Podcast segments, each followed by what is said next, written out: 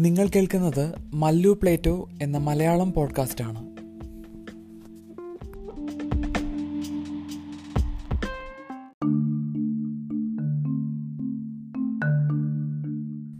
നമസ്കാരം.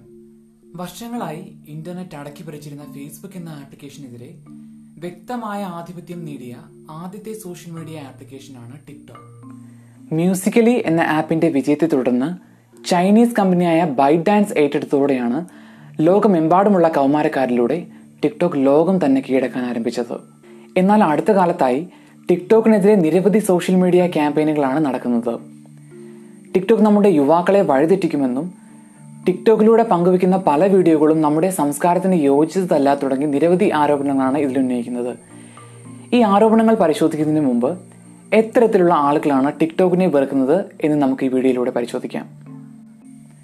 ഇതിൽ ആദ്യത്തേതും ഏറ്റവും പ്രധാനപ്പെട്ടതുമായ കാറ്റഗറിയിലേക്ക് വരാം. ആദ്യത്തെ കാറ്റഗറിയാണ് മില്ലേനിയൽസ്.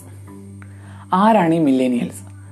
ആയിരത്തി തൊള്ളായിരത്തി തൊണ്ണൂറിനും രണ്ടായിരത്തിനും ഇടയിൽ ജനിച്ച ആളുകളെയാണ് നമ്മൾ മില്ലേനിയൽസ് എന്ന് വിളിക്കുന്നത്. ഒരുപക്ഷെ ഇന്ന് ഇന്റർനെറ്റ് ഏറ്റവും കൂടുതൽ ഉപയോഗിക്കുന്നതും ഈ മില്ലേനിയൽസ് തന്നെയാണ്. നമുക്കിപ്പോൾ ഇന്ത്യയിലെ കാര്യം തന്നെ നോക്കാം.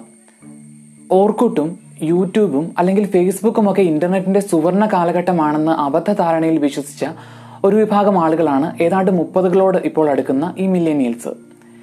ഈ മില്ലേനിയൽസ് ഏതാണ്ട് മുപ്പതുകളോട് അടുക്കുന്ന സമയത്താണ് ടിക്ടോക്കിന്റെ പിറവി അതായത് ഏതാണ്ട് രണ്ടായിരത്തി പതിനേഴിൽ ഇതുവരെ തങ്ങൾ കണ്ടുപരിചയിച്ച ഇന്റർനെറ്റ് അല്ല യഥാർത്ഥ ഇന്റർനെറ്റ് എന്നും ഇന്നത്തെ കൗമാരക്കാർ അവരുടെ സ്മാർട്ട് ഫോണിൽ ടിക്ടോക്ക് പോലെയുള്ള ആപ്ലിക്കേഷനുകൾ വഴി തീർക്കുന്ന വർണശബളമായ ലോകത്തെക്കുറിച്ച് മില്ലേനിയൽസിനുണ്ടായ ആ നഷ്ടബോധത്തിൽ നിന്നുമാണ് ടിക്ടോക്ക് കഥയിലെ വില്ലനായി മാറുന്നത്.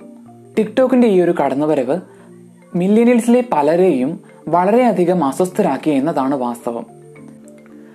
അമ്മാവൻ സിൻഡ്രോം എന്നോ വെല്ലിയേട്ടൻ കോംപ്ലക്സ് എന്നോ ഒക്കെ നമ്മൾ വിശേഷിപ്പിക്കുന്ന ആ ഒരു അവസ്ഥ ബാധിച്ച മില്ലേനിയൽസ് ആയിരുന്നു ടിക്ടോക്കിനെ വെറുത്തവരിൽ ആദ്യത്തെ വിഭാഗം. ഇനി രണ്ടാമത്തെ വിഭാഗത്തെ പറ്റി നമുക്ക് നോക്കാം. ടിക്ടോക്കിനെ വെറുക്കുന്ന രണ്ടാമത്തെ വിഭാഗം ആളുകളാണ് പ്രിവിലേജ് ഉള്ള ആളുകൾ. ഒരാളുടെ പണം പ്രശസ്തി സൗന്ദര്യം അയാളുടെ നിറം ഇത്തരത്തിലുള്ള ഘടകങ്ങൾ അയാളെ മറ്റുള്ളവരിൽ നിന്നും വ്യത്യസ്തനാക്കുന്നു എന്ന് അയാൾ തന്നെ വിശ്വസിക്കുന്നതാണ് അയാളുടെ പ്രിവിലേജ് എനിക്ക് മറ്റുള്ളവരെക്കാൾ സൗന്ദര്യമുണ്ട് എന്ന് ഒരാൾ പറയുമ്പോൾ സൗന്ദര്യം എന്നൊരു പ്രിവിലേജ് തനിക്കുണ്ട് എന്ന് അയാൾ വിശ്വസിക്കുന്നു. ഇത്തരത്തിലുള്ള പ്രിവിലേജ് ഉള്ള ആളുകളാണ് ടിക്ടോക്കിനെ വെറുക്കുന്ന രണ്ടാമത്തെ വിഭാഗം. സൗന്ദര്യമില്ലാത്തവരും നിറം കുറഞ്ഞവരും അല്ലെങ്കിൽ തങ്ങളെക്കാൾ മറ്റു യോഗ്യതകൾ കുറഞ്ഞ പാവപ്പെട്ടവരും അതായത് പ്രിവിലേജ് ഇല്ലാത്ത ആളുകൾ യാതൊരു തരത്തിലുമുള്ള പ്രശസ്തിയോ മറ്റുള്ളവരുടെ ശ്രദ്ധയോ അർഹിക്കുന്നില്ല എന്നൊരു വിശ്വാസത്തിൽ നിന്നുമാണ് പ്രിവിലേജ് ഉള്ള ആളുകൾക്ക് ടിക്ടോക്ക് എതിരാളിയായി മാറുന്നത്. മെയിൻ സ്ട്രീം മീഡിയ വർഷങ്ങളായി അവഗണിച്ചിരുന്ന ഈ പ്രിവിലേജ് ഇല്ലാത്ത ആളുകൾ തങ്ങളുടെ കഴിവുകൾ ആദ്യമായി പുറത്തു കൊണ്ടുവരുന്നത് ടിക്ടോക്ക് എന്ന ഈ മാധ്യമത്തിലൂടെയാണ്. അതുകൊണ്ട് തന്നെയാണ് പ്രിവിലേജ് ഉള്ള ആളുകൾക്ക് ടിക്ടോക്ക് എന്ന മാധ്യമത്തോട് ഇത്രയും വൈരാഗ്യമുണ്ടാവാൻ കാരണം. ടിക്ടോക്കിനെതിരെ സംസാരിക്കുന്ന പല ആളുകളുടെയും വീഡിയോകളിലും പോസ്റ്റുകളിലും തങ്ങൾക്ക് പലതരത്തിലുള്ള പ്രിവിലേജുകൾ ഉണ്ടായിട്ടും തങ്ങൾക്ക് ലഭിക്കാത്ത പലതരത്തിലുള്ള അറ്റൻഷനും പ്രശസ്തിയും പ്രിവിലേജ് ഇല്ലാത്ത ഈ പാവപ്പെട്ട ആളുകളും നിറം കുറഞ്ഞ ആളുകൾക്കും ഒക്കെ ലഭിക്കുന്നതിലുള്ള ഒരു തരത്തിലുള്ള അസ്വസ്ഥത കാണാൻ കഴിയും. ടിക്ടോക്കിനെതിരെ ഈ വീഡിയോ ചെയ്യുന്ന പല യൂട്യൂബേഴ്സിന്റെ വീഡിയോയിലും ഇത്തരത്തിലുള്ള ഒരു സമീപനം നമുക്ക് കാണാൻ കഴിയും. വർഷങ്ങളായി കഠിനാധ്വാനത്തിലൂടെ തങ്ങൾ നേടുന്ന സബ്സ്ക്രൈബേഴ്സും അല്ലെങ്കിൽ അറ്റൻഷനും ഒക്കെ ഒന്നോ രണ്ടോ വീഡിയോ കൊണ്ട് നേടുന്ന ടിക്ടോക്കേഴ്സിനെതിരെ അല്ലെങ്കിൽ അവരെ അംഗീകരിക്കാനുള്ള ഒരു മടി പല യൂട്യൂബേഴ്സിന്റെ വീഡിയോയിലും നമുക്ക് കാണാൻ കഴിയും.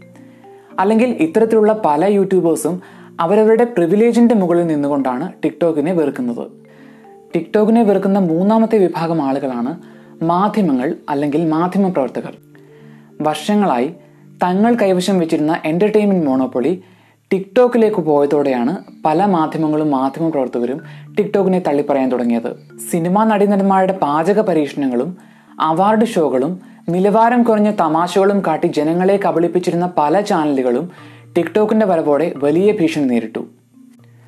ബിഗ് ബോസ് പോലെയുള്ള വലിയ പരിപാടികളെ പോലും കാഴ്ചക്കാരെ ആകർഷിക്കാനും കൂടുതൽ ചെറുപ്പക്കാരായ പ്രേക്ഷകരെ ലഭിക്കുന്നതിനുമായി ടിക്ടോക്ക് താരങ്ങളെ തങ്ങളുടെ പരിപാടികളിൽ അതിഥികളാക്കി.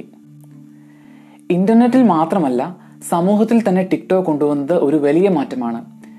ഞാൻ ആദ്യം പറഞ്ഞതുപോലെ തന്നെ പ്രിവിലേജ് ഇല്ലാത്ത പല ആളുകൾക്കും തങ്ങളുടെ കഴിവുകൾ ലോകത്തിന് മുമ്പിൽ എത്തിക്കാൻ കിട്ടിയ ഒരു വലിയ പ്ലാറ്റ്ഫോമാണ് ടിക്ടോക്ക്. പലരും ടിക്ടോക്കിനെ വെറുക്കുന്നത് പിന്നിൽ യുവാക്കളെ പറ്റിയുള്ള ആശങ്കയോ തങ്ങളുടെ സംസ്കാരത്തിന് ഭീഷണിയാകുമോ എന്ന ഭയമോ ഒന്നും തന്നെയല്ല. അതിനു പകരം ടിക്ടോക്കിനെ വെറുക്കുന്ന മൂന്ന് തരത്തിലുള്ള ആളുകൾ എത്തരത്തിലുള്ള ആളുകളാണ് എന്ന് ഞാൻ ഈ വീഡിയോയിൽ പറഞ്ഞു കഴിഞ്ഞു. ഒരുപക്ഷെ ഇതിലും കൂടുതൽ ആളുകൾ ഉണ്ടാവും അത് എത്തരത്തിലുള്ള ആളുകളാണ് എന്ന് നിങ്ങൾ കമന്റ് ബോക്സിൽ രേഖപ്പെടുത്തുക. ഈ വീഡിയോ കണ്ടതിന് വളരെ നന്ദി. Good bye